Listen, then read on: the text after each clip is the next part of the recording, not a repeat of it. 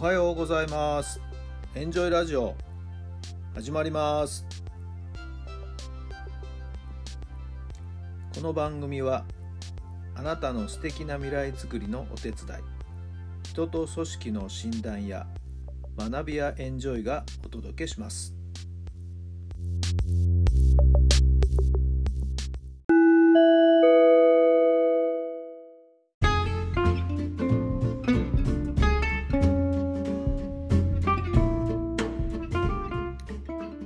改めまして皆さんおはようございます。タラさんです。どんな朝をお迎えでしょうか。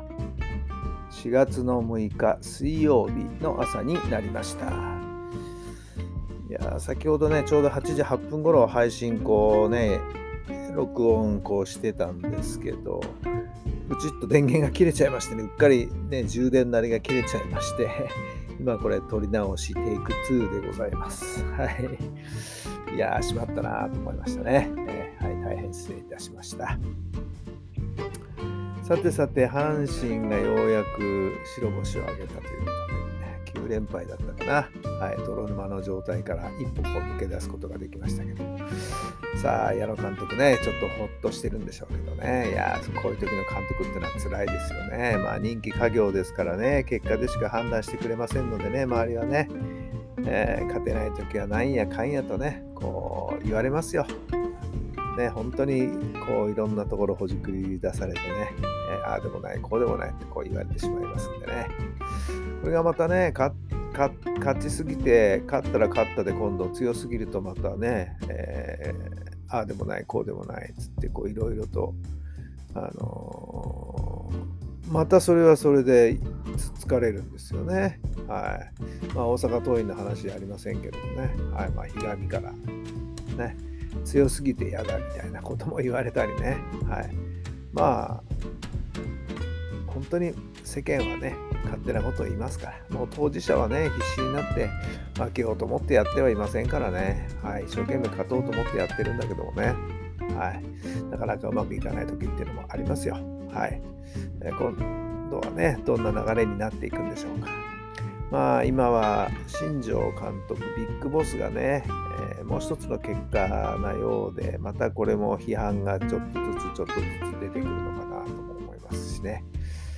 まあトータルで長い目で見て最終的にどんなシーズンになるのかなというところなんじゃないんでしょうかね。はい。まあ今日の世界はね、えー、勝率の世界ですからね、はい、目先の一勝一勝ももちろん大事なんですが、長い目で見てトータルで勝率の高い監督さんが、やはりいい監督になるとしての評価を得るんじゃないんでしょうかね。まだまだこれからです。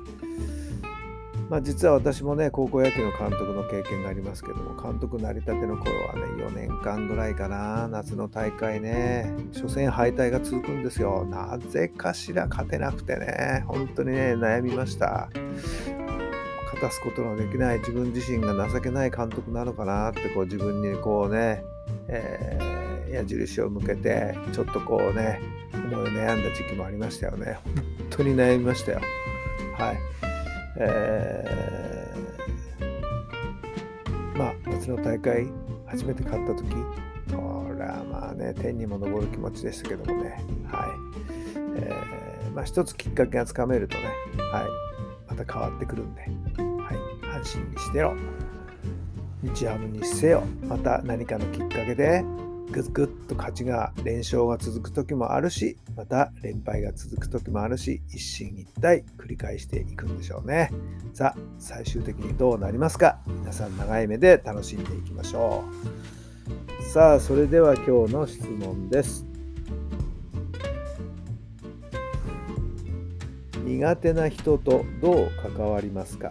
苦手な人とどう関わりますか？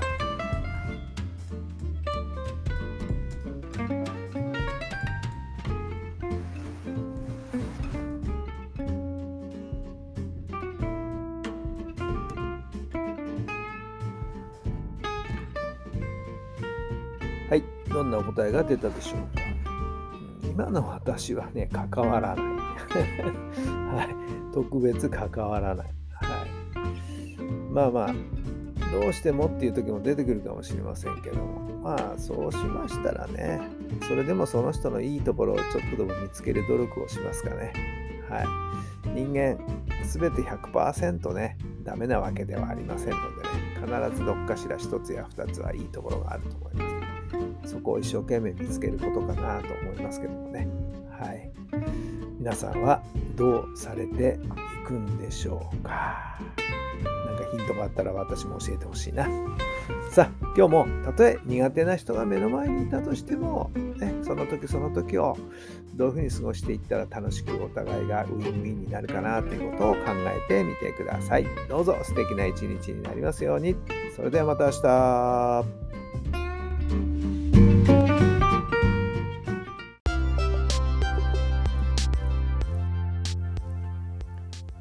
この番組は人と組織の診断や学びやエンジョイがお届けしました。